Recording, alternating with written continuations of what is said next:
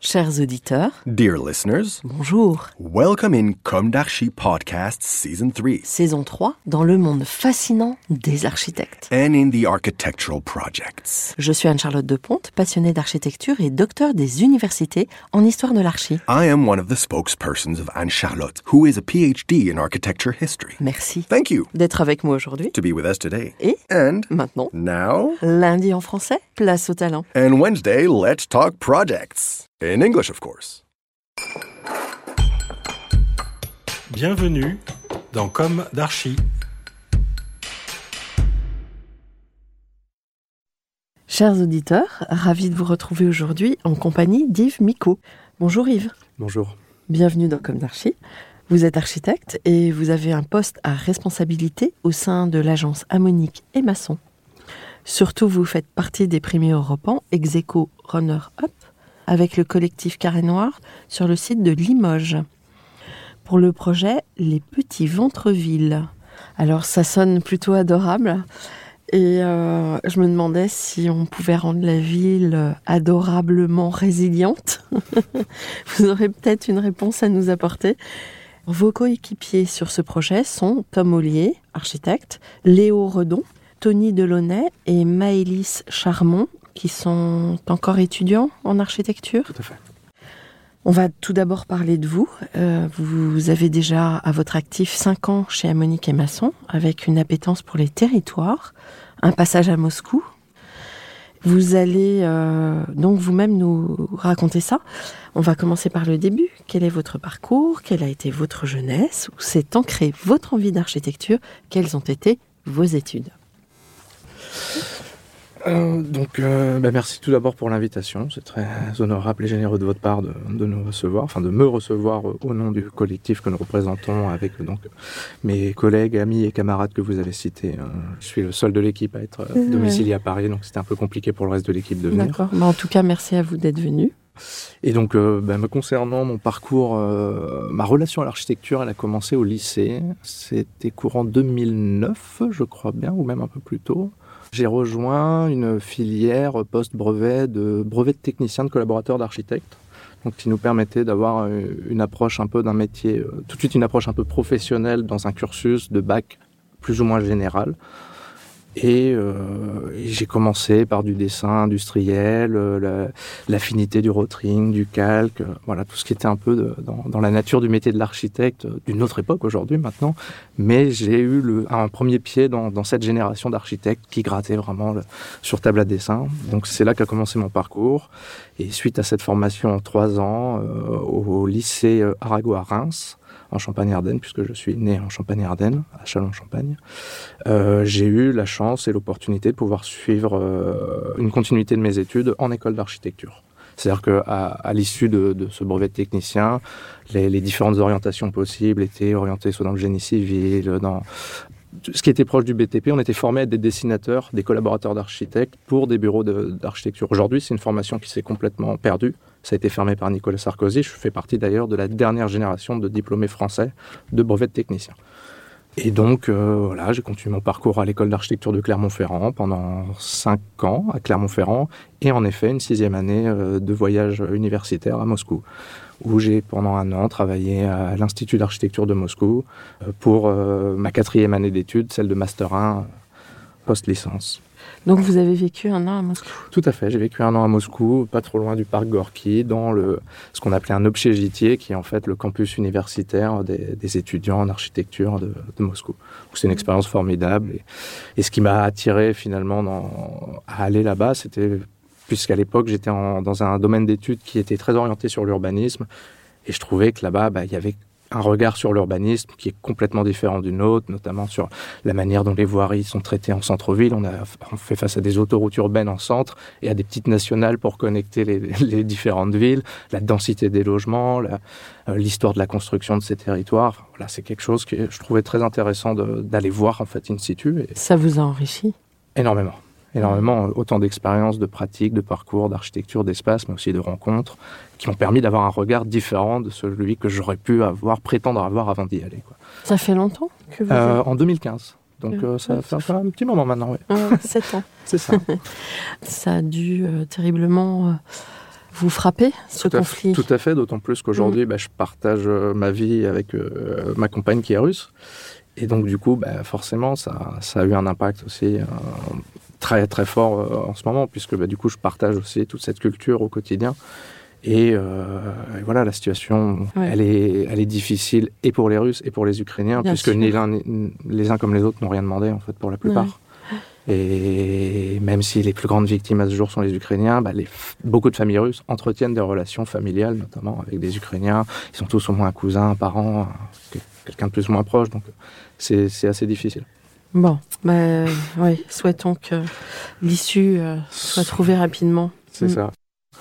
Pour conclure, voilà, Moscou, c'était une expérience formidable, de, autant sur le plan euh, social, humain que architectural. Et, et ça a eu en effet un impact aussi sur ma vision aujourd'hui euh, de, de- de la pratique du métier et, et la manière dont on conçoit euh, les projets. Forcément, bah, il y a toujours une attention, un souvenir, une image, un, un moment, un lieu qui va nous, nous, nous- nous remettre en parallèle d'une idée, d'un propos, et dans lequel on va essayer de, de tirer des, dire, forces pour le projet. quoi. Vous avez euh, commencé votre activité d'architecte euh, finalement à Moscou, mais après? Alors après, ben, euh, je suis rentré, donc après mon voyage à Moscou, je suis rentré en France finir ma dernière année donc, de Master 2 euh, à l'école d'architecture de Clermont-Ferrand, Master Evan, qui est entre ville, architecture et nature. Et donc le lien avec l'urbanisme, c'est que c'est un, un domaine d'études qui a été fondé par Frédéric Bonnet. Et donc voilà, un expert en urbanisme, si je puis dire, et qui nous a transmis euh, via les enseignants à qui il avait transmis initialement cette passion pour l'urbanisme et euh, voilà, qui s'est traduit euh, donc, par ce voyage à Moscou, puis ce retour en France, et donc à la fin du diplôme, une orientation dans une, dans une agence d'architecture qui fait aussi bien de l'architecture de l'urbanisme, enfin qui traite un peu de ces échelles de la ville, de la métropole. Et euh, ma première expérience professionnelle euh, de salarié, donc euh, post-diplôme, chez Amonique et Masson, elle s'est faite au travers des grands projets IMGP, Imaginons le Grand Paris, et j'ai eu l'occasion de pouvoir travailler sur le site de Playel et sur le site de Marne Europe. Et donc c'était des projets formidables puisqu'on était tout de suite en fait en équipe, en collaboration avec des- d'autres grandes boîtes d'architecture, notamment MVRDV, notamment il y avait BIC. il y avait- Et en fait de se dire que voilà, on sort de, de l'école d'archi, on arrive dans une agence d'architecture, on a l'occasion de travailler sur des, des projets qui relèvent un peu de l'utopie des projets étudiants puisqu'on est là vraiment pour proposer des idées novatrices, on a, on a un cahier des charges qui est défini, mais on a une liberté de proposition qui est assez exceptionnelle dans ce cadre. Oui, même dans la programmation. Bien sûr, puisque Ouais. c'est nous aussi Mm. qui, qui participons à la programmation. Donc là, on a un vrai rôle d'urbaniste. Et euh, voilà, c'était vraiment une expérience fascinante. Et d'autant plus que les projets qu'on avait pour habitude de prendre en référence en tant qu'étudiant pour expliquer des propos, euh, montrer les parallèles entre des démarches, et ben là, on était en collaboration tout de suite avec ces, ces personnes-là. Et c'était formidable. Ça aboutit ces projets? Ou c'est resté euh, Malheureusement, pour notre agence, euh, on n'a pas eu d'issue positive euh, sur les deux euh, grands paris, mais forcément, après, ça a tissé du lien, ça a généré des contacts. Et ce qu'on pourrait considérer comme un échec de, découle toujours de nouvelles opportunités, donc c'est toujours positif. Ouais. Euh, Donc, euh, dans cette agence, vous travaillez sur les projets urbains. Vous pouvez peut-être pas en- vous étendre, mais euh, C'était un peu une exception finalement le- en termes d'urbanisme, ce type de projet. Euh, pour la plupart des commandes euh, auxquelles on répond ou des concours sur lesquels on postule, on est quand même plus dans un propos architectural qu'urbain, même si, en tout cas ma, vision, celle du collectif également, elle est de ne jamais dissocier l'urbain du projet, d'avoir toujours euh, euh, en mémoire et, et- et en conscience le fait qu'on s'inscrit dans un environnement et même si on ne nous demande pas de travailler sur celui-ci, on se doit d'être en harmonie avec celui-ci, quoi qu'il arrive. Et donc, euh, voilà, ça, c'est un peu la posture qu'on a. Donc, on a toujours une relation à l'urbain.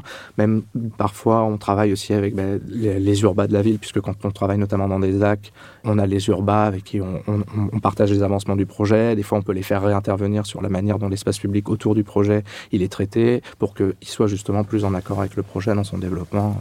Voilà. Donc, euh, est-ce que aujourd'hui vous avez le sentiment d'avoir accompli ce que vous imaginiez quand vous êtes sorti de l'école?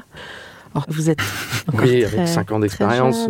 je, je pense que le sentiment d'accomplissement, il...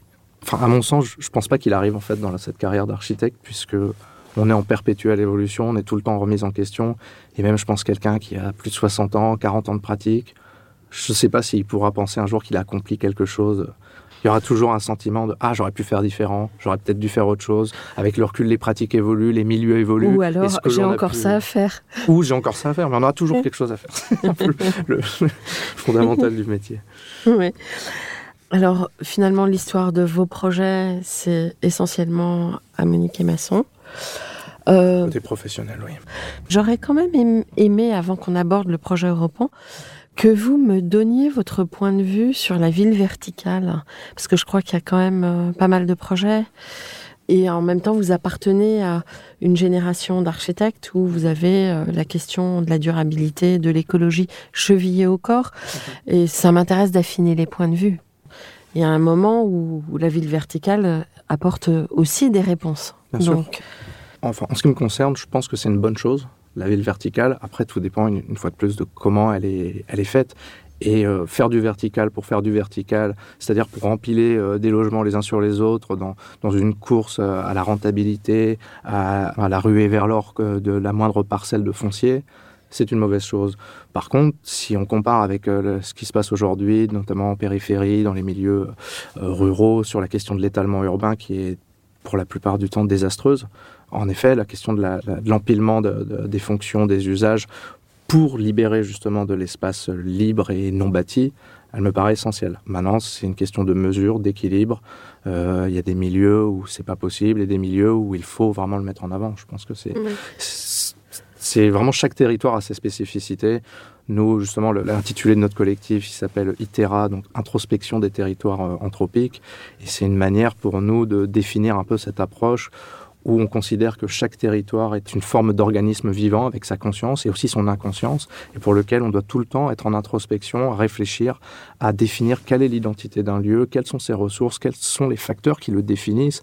Et c'est autour de toute cette articulation de, de, cet ADN en fait d'un milieu qu'on peut définir au mieux l'avenir vers lequel le tendre en fait. Je pense que et donc la ville verticale je dirais de manière générale, oui, pour préserver les espaces aujourd'hui qui, qui, se font grignoter, les espaces libres, les espaces naturels, tous les espaces non bâtis aujourd'hui qui disparaissent de plus en plus. Euh, pendant mes études, j'avais, on avait un, de nos profs qui nous avait dit, alors je ne sais pas si c'est encore d'actualité, que tous les 10 ans, en France, on perdait l'équivalent d'un département en fait euh, en surface non bâtie, enfin de surface agricole, surface naturelle, c'est énorme. À, propos d'une surface bâtie. Donc mmh, oui, on, on, se dit que si on continue de cette manière, euh, à terme, bah, Qu'en est-il des espaces verts, des espaces Et aujourd'hui, avec la résonance des questions écologiques, c'est des choses pour lesquelles on est obligé de respecter cette conscience, ces objectifs, et, nous, ça sera jamais détaché de notre démarche. Mhm. Donc, euh, que ce soit dans le cadre d'Europan ou alors après dans le cadre de, de, l'agence où c'est beaucoup plus compliqué puisqu'on est moins sur de, comment dire, on est moins dans l'expérimentation, dans la proposition, à essayer de convaincre des, des, des jurys, des élus que nos idées, elles sont plus intéressantes sur ce territoire. On est plus dans l'objectif de répondre à une commande mais quand bien même, parfois, on arrive à, dire, bon, là, vous êtes un peu trop gourmand. Nous, on pense que euh, à cette échelle, on peut pas se permettre de faire plus que ça parce que ça se fait au détriment de, de, ce qui se passe autour, au détriment des futurs acquéreurs ou locataires. Et donc voilà, il y a toujours un peu l'échelle du compromis, de la discussion. On essaye toujours d'avancer pour pour euh, être dans la préservation au maximum euh, et de générer des espaces euh, qualitatifs au possible, que ce soit et pour les riverains et pour les futurs occupants des lieux. Avec une empreinte carbone, si possible. Ça, on essaye de choisir les, les bons matériaux, de, de, privilégier les ressources locales, l'économie circulaire, tout ce, tout ce type de propos. Finalement, l'architecte, le rôle de l'architecte, c'est ça, c'est d'être un peu d'agir comme un, du poil à gratter? Je pense qu'on a un métier humaniste. Je pense que le métier d'architecte est un métier humaniste et qui doit se faire par empathie. C'est-à-dire qu'on doit être capable de se mettre dans, dans la situation de tout un chacun pour réfléchir à l'environnement. C'est-à-dire que souvent, euh, en tout cas, je pense que c'est ce qui fait défaut, c'est souvent on, fait un projet, on, une fois qu'il est fini, on l'oublie. Et puis si on n'habite pas le territoire, bon, on se dit, oh, je vais faire un bel objet, les gens sont probablement contents, mais mais ça dépasse pas cette, philosophie. Dans le cadre d'Europan, ça a été vraiment le, fait de pouvoir approfondir et de s'imaginer vraiment au, plus proche de chacun comment il pourrait percevoir notre proposition, nos idées. Est-ce que c'est la personne quand elle traverse le site? Est-ce que c'est la personne quand elle y habite? Est-ce que c'est la personne qui passe devant en voiture parce qu'elle va au boulot? C'est vraiment essayer de se mettre dans la peau de chacun et d'essayer d'imaginer qu'est-ce qu'il va penser et qu'est-ce qu'on va pouvoir lui offrir au travers de notre projet. Voilà, je pense que c'est un peu ça aujourd'hui la démarche, hein, dans mm. notre posture en tout cas. Alors, le fameux projet Europan, les petits ventres-villes à Limoges. Vous pouvez, euh, au nom de l'équipe, euh, en parler? Oui, alors euh, bah, tout d'abord le titre. Le titre. Les Petits Ventreville. Ça do- C'est super comme titre. C'est, on doit ce titre-là à Tom Ollier et Léo, qui sont tous deux en fait limogeaux de base. Donc, pour reparler un peu de l'équipe tout d'abord, parce que oui, peut-être. j'ai, Ouais, très peu parlé d'eux. donc, on s'est tous rencontrés à l'école d'archi. Et c'est euh, donc Tony Delaunay, euh, mon fidèle ami, euh, qui a été un peu le liant de ce groupe-là, puisque euh, il a eu un parcours segmenté. Qui, euh, il a commencé ses études avec moi, a fait un petit break pour voilà découvrir, voyager, explorer d'autres milieux, pour finalement revenir et terminer. Et en fait, on s'était recroisés il y a un an ou deux, puis on s'est dit putain, ce serait génial qu'on se fasse un Europa ensemble. Et donc, euh, on s'est remis ensemble. Avec Tom, on se connaissait aussi de l'école. Et puis, euh, par procuration, euh, ben, on a rencontré euh, Maëlys et Léo. Enfin, pour ma part, je les connaissais pas avant de former ce groupe-là. Et donc, ça a été une synergie qui s'est faite autour de valeurs communes euh, qui nous ont été un peu partagées et enseignées à l'école de Clermont-Ferrand. Voilà, toutes ces valeurs dont, dont je viens de parler avant, sur le côté un peu humaniste de- du métier d'architecte et, et une vision un peu commune de ce que doit être finalement notre métier, quel est notre devoir au travers de, de l'exercice de la profession. Et donc, le choix de Limoges s'est porté sur le fait qu'on avait deux Limogeaux dans l'équipe qui connaissaient très bien le territoire, qui en étaient fiers et amoureux. Et on s'est dit, bah, Banco, on, on va aller là-dessus. En plus, c'était en périphérie de Clermont, enfin pas très loin. Et donc, euh, vu que tous les membres du groupe, sauf moi, sont issus euh, région centre-Auvergne, euh, voilà, ça a, été, ça a été le choix qui a été retenu. Stimulant. Et donc pour le titre, en fait, il fait référence à un festival culinaire qui a lieu, qui s'appelle Les Petits Ventres, et qui est, euh, enfin, je veux dire, qui est connu. euh, là-bas, il n'y a, a pas un Limogeau qui ne connaît pas le festival. Donc c'est vraiment une, une reconnaissance locale. Et quand on parle de l'identité d'un lieu, ben, l'écho comme ça, un festival culturel, que, on trouvait que ça avait une très bonne résonance, et surtout que c'était un jeu de mots sur le fait que notre projet aujourd'hui traite justement de la question des vides. Donc quand vous parlez tout à l'heure de densité de la ville verticale, Là, c'était pas le sujet de faire une ville verticale, mais c'était le sujet de comment on génère des vides, puisqu'aujourd'hui, nous on considère que c'est les vides qui fabriquent la ville. C'est autour des vides qu'il y a des espaces d'activité, des animations, des activités à rez-de-chaussée, que ce soit des fois des parcs ou des fois des vides urbains, des places minérales. Mais la concentration d'activité, elle se fait souvent à travers des vides dans les villes. Et là, le sujet, ça a été sur Limoges, de se dire qu'on a une, figure territoriale qui est le- les, les bords de Vienne, qui traverse la ville, qui coupe la ville en deux, entre la ville historique et un peu la ville pavillonnaire. Et aujourd'hui, en fait, même cette ville historique, euh, son étalement urbain n'est pas favorable finalement à, créer euh, une liaison euh, assez franche et directe avec ce- ce- cet élément géographique très important. Et donc, l'idée pour nous dans, ce projet, ça a été de, développer tout un, microcosme d'espace public, de vide, d'essayer d'aller révéler finalement des espaces qu'on pensait peu traitables ou difficilement traitables, comme ça, par une succession de- d'actions, et donc de reconnecter la figure des bords de Vienne au centre-ville. Et donc, c'était de générer des, plein de micro-centralités, donc des petits centres-villes, et le festival culinaire Les Petits Ventres, on s'était dit Les Petits Ventres-Villes, c'était un, jeu de mots assez amusant qui expliquait à la fois bah, le fait qu'on se base sur des connaissances locales, territoriales pour produire un projet et en même temps, voilà, on a cette réflexion d'architecte urbaniste sur la question des vides, des pleins, des espaces et des pratiques. C'est un petit clin d'œil peut-être aussi euh, au film absolument génial de Peter Greenaway, Le ventre de l'architecte. Ça vous dit rien? Euh, si, et c'est la BO. Euh, Je n'ai pas vu le film, mais je connais très bien la BO. Malheureusement, c'est un très beau, très beau morceau de violon-piano.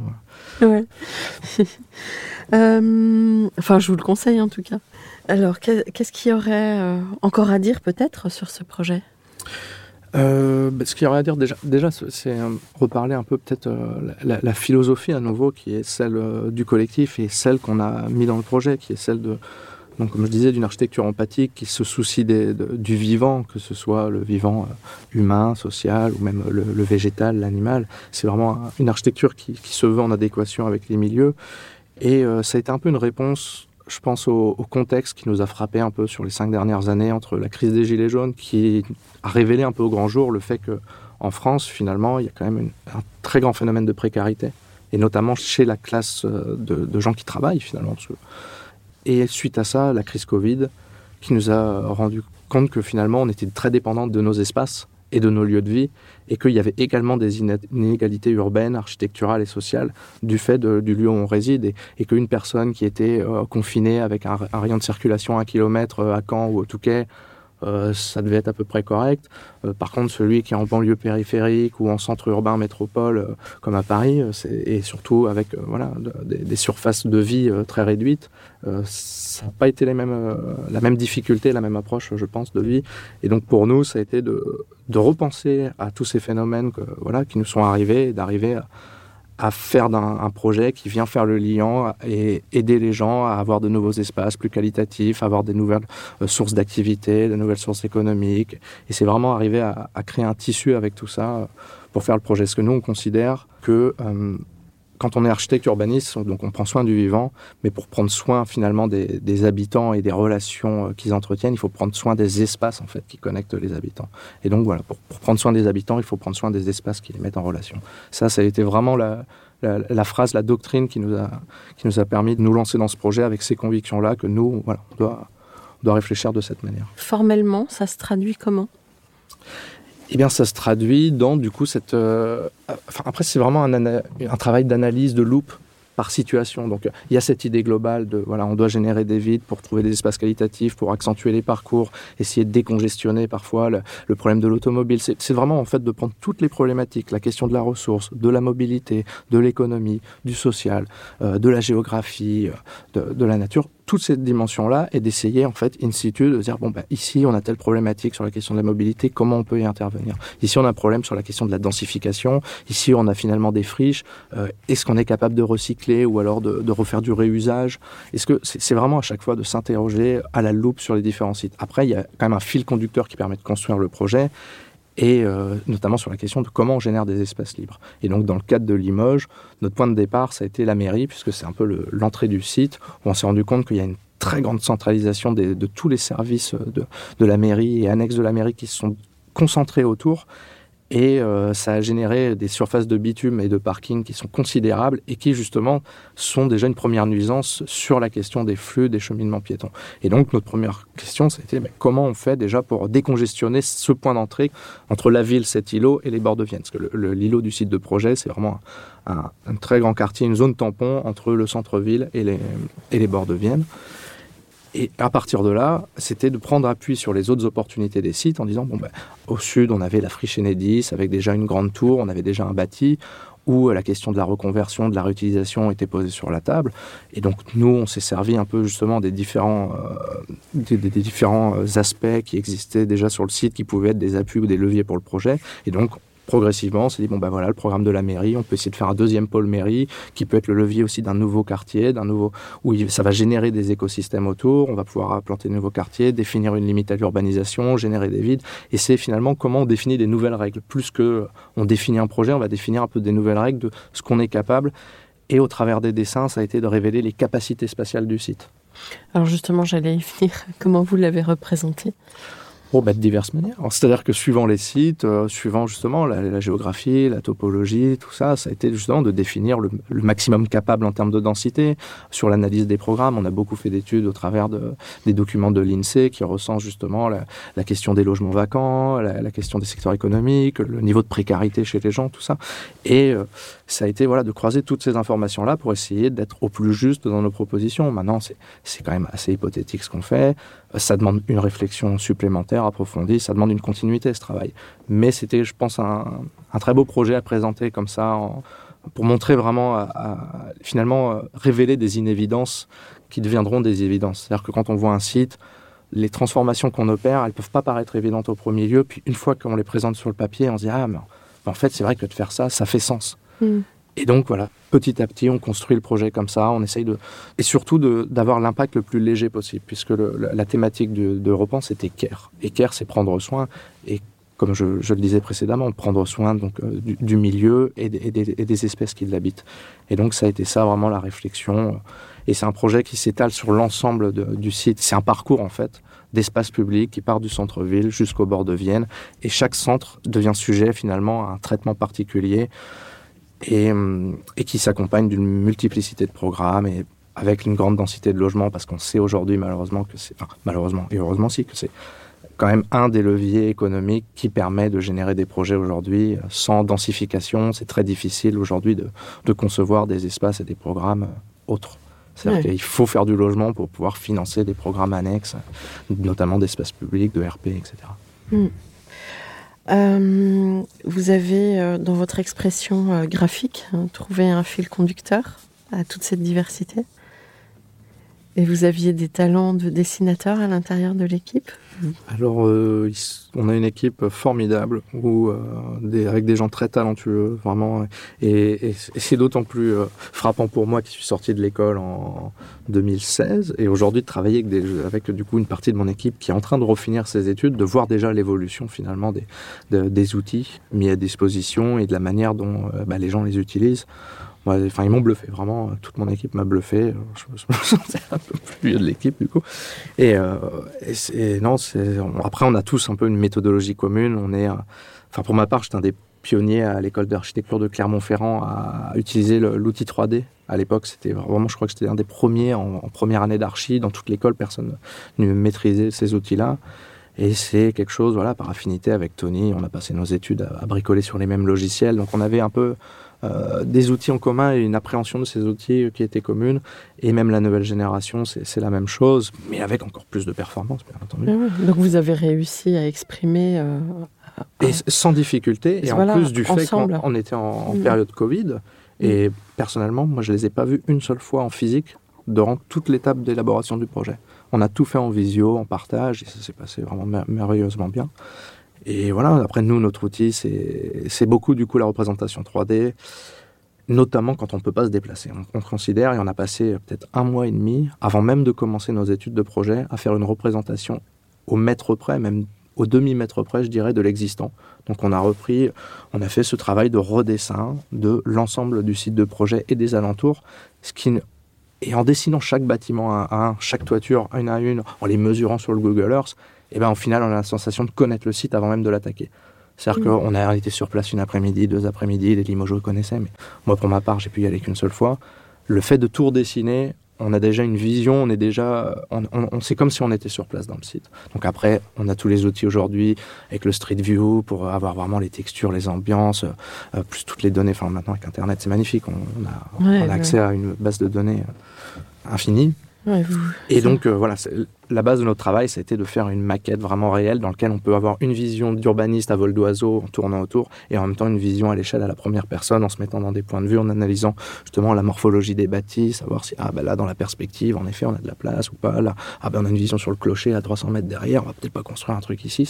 C'est vraiment à chaque fois une réflexion à toutes les échelles et en ayant conscience de tout ce qui constitue le site. C'est c'est vraiment comme ça. Et donc, ce, ce travail préliminaire qui prend au moins un bon mois, c'est ça a été la base de notre travail et qu'on fait collectivement à 5 et après chacun des, des fois des, en, sur la, la finalité des processus graphiques chacun ses, ses affinités maîtrise peut-être plus un outil qu'un autre et là-dessus on a été tous très complémentaires Super. et ça s'est passé vraiment Mhm. merveilleusement Alors, si vous acceptez de nourrir un peu la page euh, Instagram de Comme d'Archi avec Podcast, les auditeurs euh, vont venir découvrir parce que ça a été très très liké sur les autres primés européens. Mhm. Euh, donc, euh, Eh moi, ben, je avec vous invite à partager vos planches si vous le voulez. hein. avec plaisir Voilà. de toute façon c'est public donc Bon. Vous, ça va être réalisé? Est-ce que vous discutez avec Carré nous noir sommes dans l'attente Vous êtes dans l'attente? Nous Rien n'est décidé.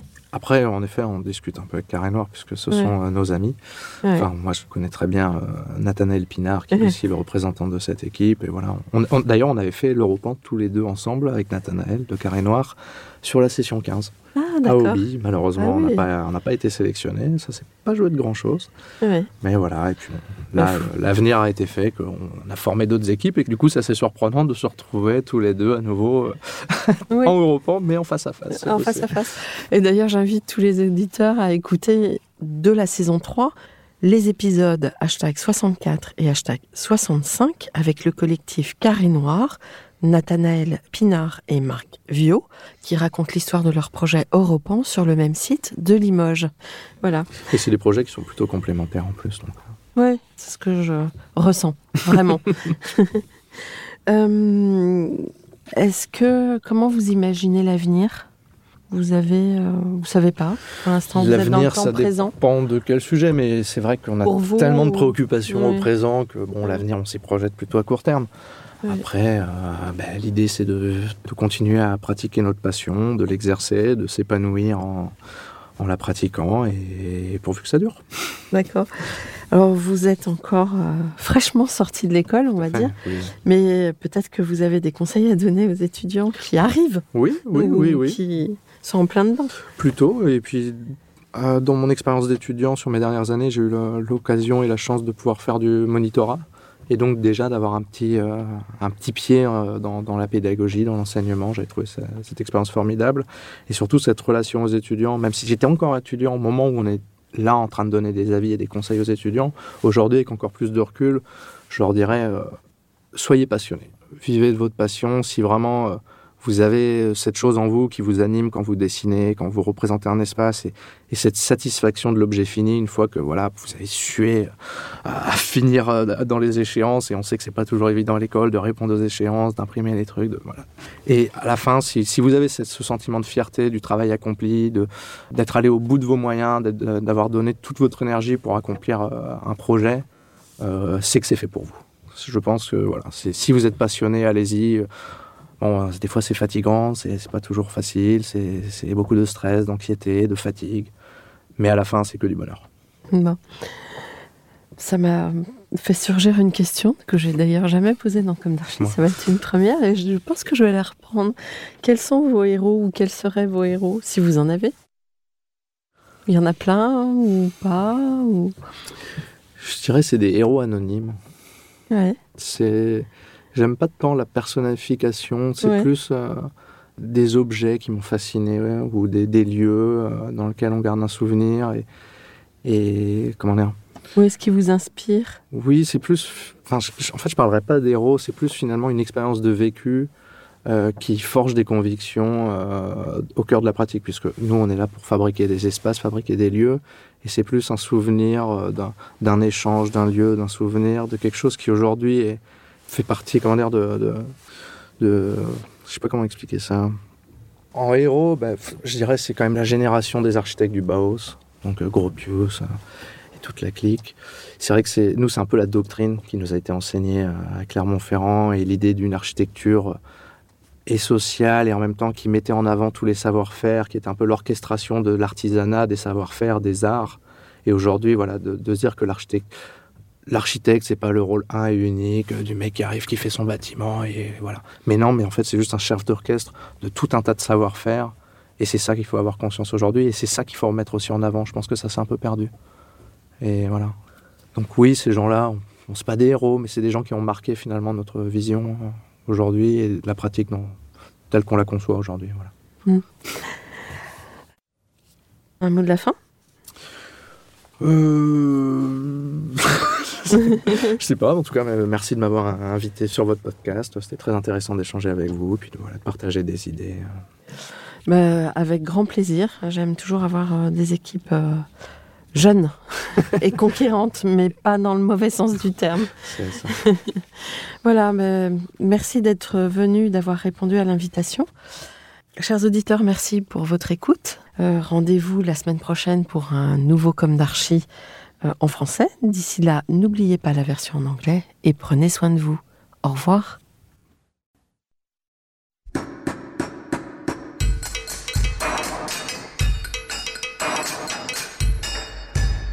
Chers auditeurs, merci pour votre écoute. Merci à Julien Rebourg, réalisateur, qui nous accompagne sur la partie son. N'oubliez pas de retrouver nos sujets en avant-première sur Instagram à l'adresse at comme. Si vous aimez ce podcast, favorisez sa diffusion en lui donnant 5 étoiles sur Apple Podcast, plus un petit commentaire, ou sur votre plateforme de podcast favorite. Et surtout, abonnez-vous pour écouter tous nos épisodes gratuitement. À bientôt, et d'ici là, prenez soin de vous.